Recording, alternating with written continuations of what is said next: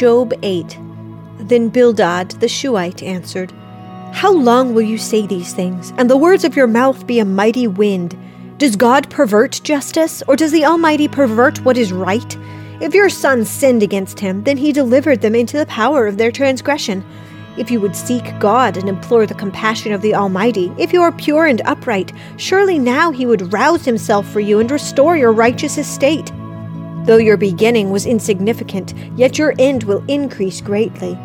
Please inquire of past generations and consider the things searched out by their fathers. For we are only of yesterday and know nothing, because our days on the earth are as a shadow. Will they not teach you and tell you and bring forth words from their minds? Can the papyrus grow up without a marsh? Can the rushes grow without water? While it is still green and not cut down, yet it withers before any other plant. So are the paths of all who forget God, and the hope of the godless will perish, whose confidence is fragile, and whose trust is a spider's web. He trusts in his house, but it does not stand. He holds fast to it, but it does not endure. He thrives before the sun, and his shoots spread out over his garden. His roots wrap around a rock pile. He grasps a house of stones. If he is removed from his place, then it will deny him, saying, I never saw you. Behold, this is the joy of his way, and out of the dust others will spring. Lo, God will not reject a man of integrity, nor will he support the evildoers. He will yet fill your mouth with laughter and your lips with shouting.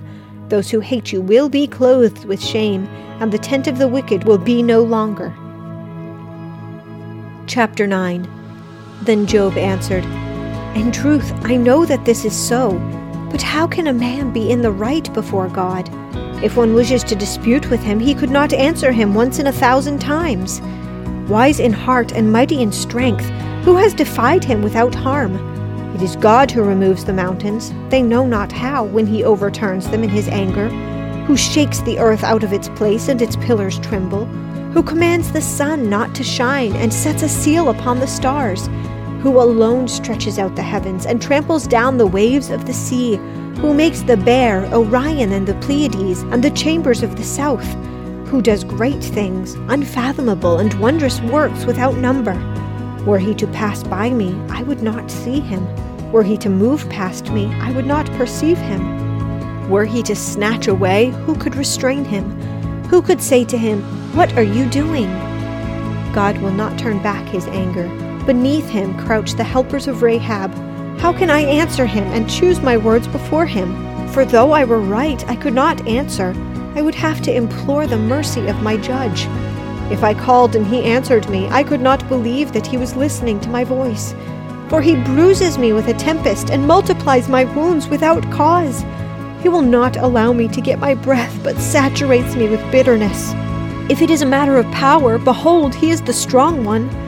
And if it is a matter of justice, who can summon him? Though I am righteous, my mouth will condemn me. Though I am guiltless, he will declare me guilty.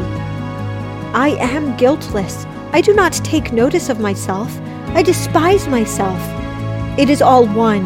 Therefore I say, He destroys the guiltless and the wicked. If the scourge kills suddenly, He mocks the despair of the innocent. The earth is given into the hand of the wicked. He covers the faces of its judges. If it is not he, then who is it? Now my days are swifter than a runner. They flee away, they see no good. They slip by like reed boats, like an eagle that swoops on its prey. Though I say, I will forget my complaint, I will leave off my sad countenance and be cheerful. I am afraid of all my pains. I know that you will not acquit me. I am accounted wicked. Why then should I toil in vain? If I should wash myself with snow and cleanse my hands with lye, yet you would plunge me into the pit, and my own clothes would abhor me. For he is not a man as I am, that I may answer him, that we may go to court together. There is no umpire between us who may lay his hands upon us both. Let him remove his rod from me, and let not dread of him terrify me. Then I would speak and not fear him but I am not like that in myself. Chapter 10 I loathe my own life. I will give full vent to my complaint. I will speak in the bitterness of my soul. I will say to God, Do not condemn me. Let me know why you contend with me. Is it right for you indeed to oppress, to reject the labor of your hands, and to look favorably on the schemes of the wicked? Have you eyes of flesh, or do you see as a man sees? Are your days as the days of a mortal, or your years as a man's years, that you should seek for my guilt and search after my sin? According to your knowledge, I am indeed not guilty. Yet there is no deliverance from your hand. Your hands fashioned and made me altogether and would you destroy me? Remember now that you have made me as clay, and would you turn me into dust again? Did you not pour me out like milk and curdle me like cheese? Clothe me with skin and flesh and knit me together with bones and sinews? You have granted me life and loving kindness, and your care has preserved my spirit. Yet these things you have concealed in your heart. I know that it is within you. If I sin, then you would take note of me and would not acquit me of my guilt. If I am wicked, woe to me!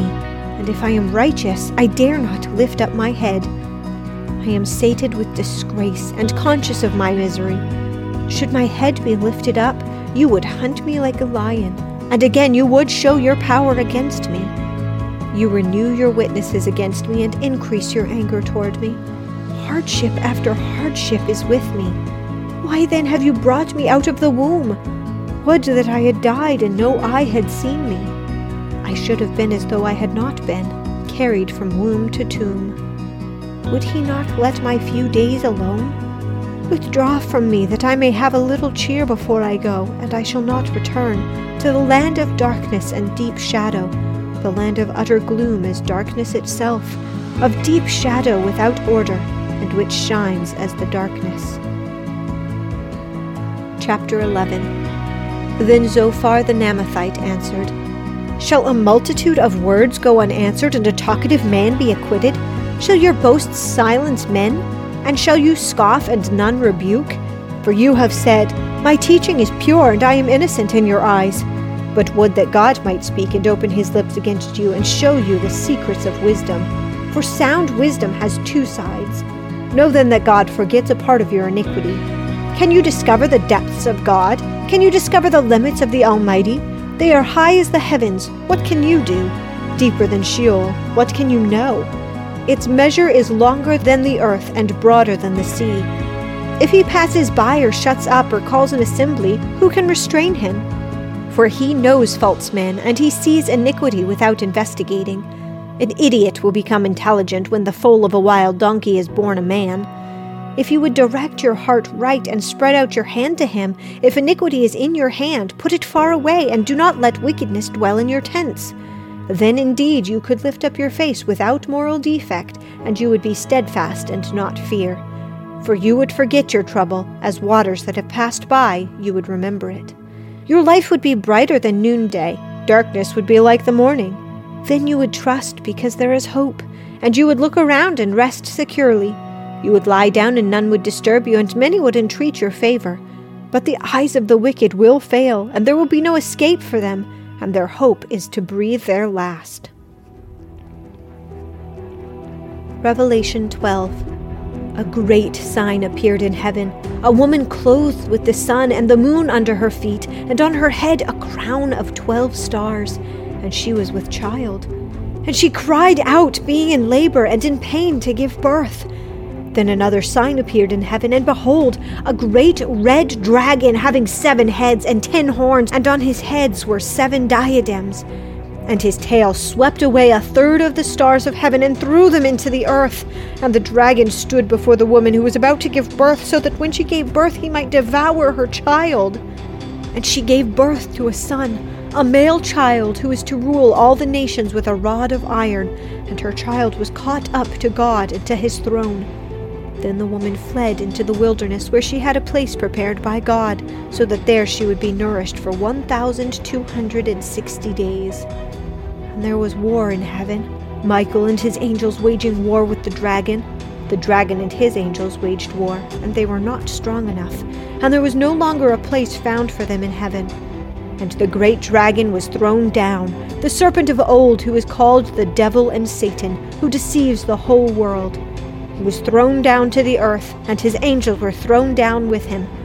Then I heard a loud voice in heaven saying, Now the salvation and the power and the kingdom of our God and the authority of his Christ have come, for the accuser of our brethren has been thrown down, he who accuses them before our God day and night.